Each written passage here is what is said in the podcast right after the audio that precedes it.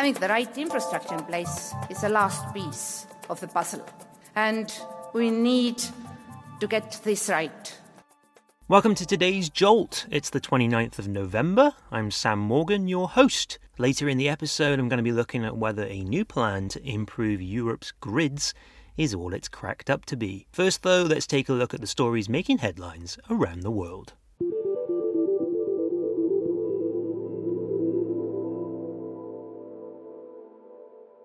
The European Union's executive branch wants to prolong emergency energy price measures for another 12 months. The Commission has proposed that three crisis policies be extended through 2024 to help build market resilience. They include joint gas purchasing, a market correction mechanism that has admittedly never been used, and accelerated renewable energy permitting procedures. It will now be up to the 27 member countries to sign off on the extension. There's been little opposition to these measures, so it is likely that approval will be granted without any drama. Link in the show notes to more details about the EU's crisis toolbox.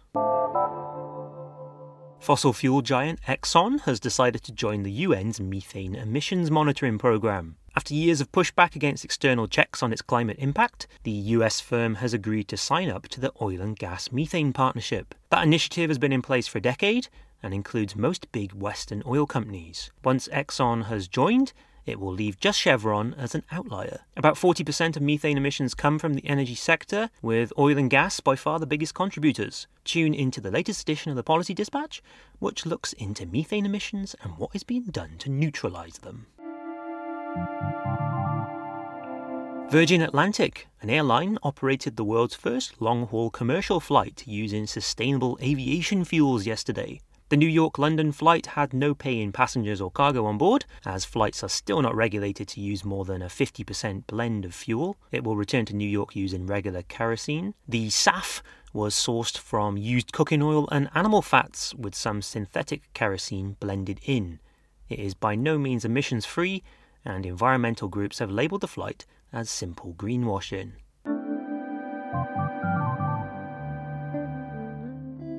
Sticking with aviation, an engine maker Rolls Royce is pulling out of electric and hydrogen propulsion research. The firm has indicated that it believes conventional engines running on cleaner fuels will continue to be the option for the next two decades. Airbus is continuing with its work on hydrogen, which it hopes will pay off by a 2035 deadline, but it too has already called time on electric-only R&D. The United States' first enhanced geothermal power plant is now online in Nevada. The Google backed 3.5 megawatt project has been hailed as a breakthrough in carbon free power generation. Enhanced geothermal works the same as regular geothermal, but uses sophisticated drilling techniques to access deeper and harder to access heat sources. The US Department of Energy forecasts that geothermal could provide 90 gigawatts of power by 2050 if projects like this one become more widespread. Panama will shut down one of the world's largest copper mines after a court ruling struck down a controversial agreement. Canadian firm First Quantum had been granted a new concession to operate the mine, which provides about 1% of the world's copper supply. That triggered widespread protests as people railed against alleged corruption and sidelining of environmental standards. An appeals process and international arbitration are both likely, as First Quantum claims it has invested billions of dollars in the mine.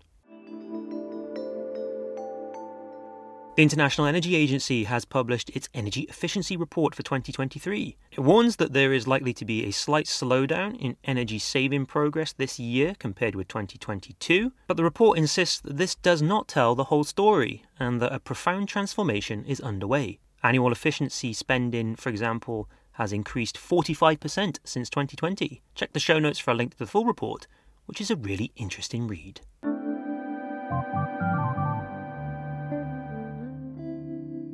Germany will stick to its climate commitments despite ongoing budget difficulties, Chancellor Olaf Scholz has told Parliament. The government was shaken by a recent constitutional court ruling that struck down a 60 billion euro climate fund, but it has responded by extending emergency powers that should circumvent strict debt rules. Talks on the 2024 budget are, though, expected to spill over into next year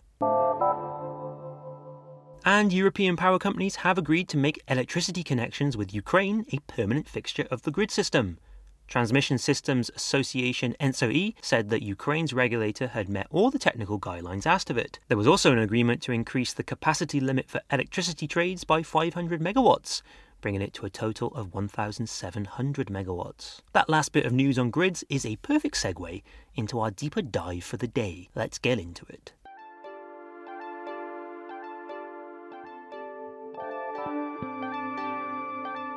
Grids. I said it before in an episode of The Jolt, and I'll say it again. They're one of the most important issues at stake in the energy transition. If we don't get grid policies right, we're in serious trouble. The European Union recently promised a new plan to make sure focus is kept on grids rollout and improvement. Yesterday, it delivered on that pledge. The United States is throwing billions and billions of dollars at grids to try and solve its particular problems. Uh, the European way is a little more nuanced than that, though. The new action plan does nothing as sexy as imposing new laws or tapping brand new funding. Instead, it focuses on identifying problems, redirecting attention to projects of common interest, long term planning, and faster permitting. It is hoped that all of these measures together will transform power grids from being a bottleneck to being an enabler of more clean electricity and decarbonised energy. The reaction has been rather positive. Elizabeth Cremona, an analyst at Ember Climate, had this to say about the plan. I would say the last year, maybe even slightly further, is the very first time we've started to see grids actually starting to constrain renewable uh, development. So we've had a very positive uh, development of renewables actually accelerating all across the world, Europe included. And it's for the first time that we start to see them confront the challenges of grids. So people are starting to become very, very aware how important grids are. They are essentially the highways of the energy transition. And not only would we need to address the need for expansion, but also in Europe specifically, we have quite an old grid infrastructure just because action was taken all the way in the 50s, 60s. So we have a very old grid. And so we need to address the challenge not only of expanding the grid, but also upgrading and modernizing. I think the publication of this action plan is a really concrete step forward. The EU has very clearly now put grids within its political agenda, and this is really important for a strategic technology. You need this kind of political support in order to accelerate it and support faster rollout. So I do think progress has been made simply by putting it on the agenda and having this grids action plan. Naomi Chevillard with Solar Power Europe also thinks the plan is a step in the right direction. And in general, in the medium term, solving the grid bottlenecks will be critical to uh, to support the grid integration of solar. So, for example, last I mean this year we um, we saw that there was a lot more uh, curtailment, so solar PV that that, that was uh, asked to stop because of grid constraints, and that impacts the revenues and the business case of, uh, of solar. It's very positive that the Commission wants to accelerate actions uh, actions there. Uh, we were quite uh, disappointed by the uh, implementation of the clean energy package. So that was uh, adopted in 2018. So that's already five years ago. In 2022, we looked at uh, network development plans implementation. And out of 16 countries that we interviewed, we had eight countries that were not at all respecting the rules of the clean energy package five, uh, four years after their implementation. So um, some ideas are, are quite uh, interesting. Uh, one of them is indeed this guidance on how to make network development plans, how to make anticipatory investments. So it's the idea of uh, consulting ex ante with the industry to plan investments before they're even needed to shorten a bit the time for uh, uh, for access to, to a grid connection. We also really like the idea of uh, the pan-European view of, of grid uh, hosting capacity. And I think it's something that will also help having a sort of EU view of where is the situation good and where it, it requires a bit more support also uh, from the EU to implement and modernize the grid. Uh, it will help monitoring of implementation of the clean energy package and and uh, and EU oversight. And then just a final idea that is very important for us, it's the idea of having EU level standards for grid connection rules. From an industrial perspective, the solar industry has a number of, uh, we, we still manufacture a number of uh, inverters uh, in Europe.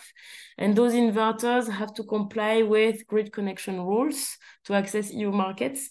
But for the moment, there is too little standardization of those uh, those rules. So they often have to face 27 different grid connection rules. Uh, and, and, and related certification process. So administratively, for, for those manufacturers, it's quite heavy. So seeing that the Commission wants to make an effort there is, is very important from an industrial perspective. Susanna Pato from the Regulatory Assistance Project also explained to me her thoughts on where Europe is going with this. I think it's very important to emphasize that this action plan basically is predominantly implementing what is already there for four years in the legislation. So there, there's nothing revolutionary in the action plan. Basically acknowledges that implementation of the electricity directive and regulation with regards to grid has been really poor in the past. So basically the EC takes some actions so that other actors, network companies, regulators and governments start to do something with grids because grids are really now bottlenecks for the whole decarbonization of the power sector. Just one question on a point that I saw made by a few energy policy experts uh, that national regulators should be provided with a net zero mandate. How would that help the energy transition, do you think? Would it be difficult to pull off as well? Well, I don't know how difficult that would be to pull off. I think that would help the whole transition. If you have a look at the NRA mandates today across the European countries, they are very different legal mandates, including competitiveness, consumer protection, sustainability in general, reliability. But sustainability is a very, very vague formulation of actually a political goal which is out there in Europe to have net zero power system. If you want to have net zero economy by 2050, we need to have for the power system to be transferred to net zero much before, like 35 or 40.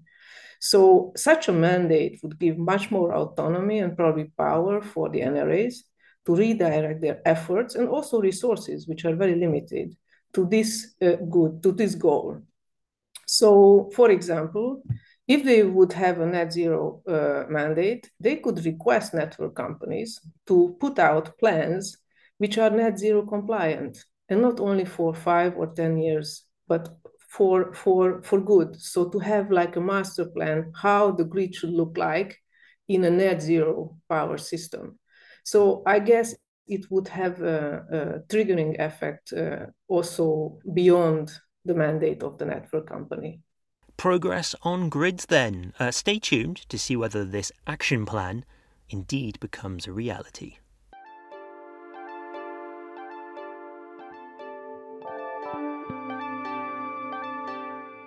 Thanks for joining me for today's Jolt. I'll be back on Friday with another edition.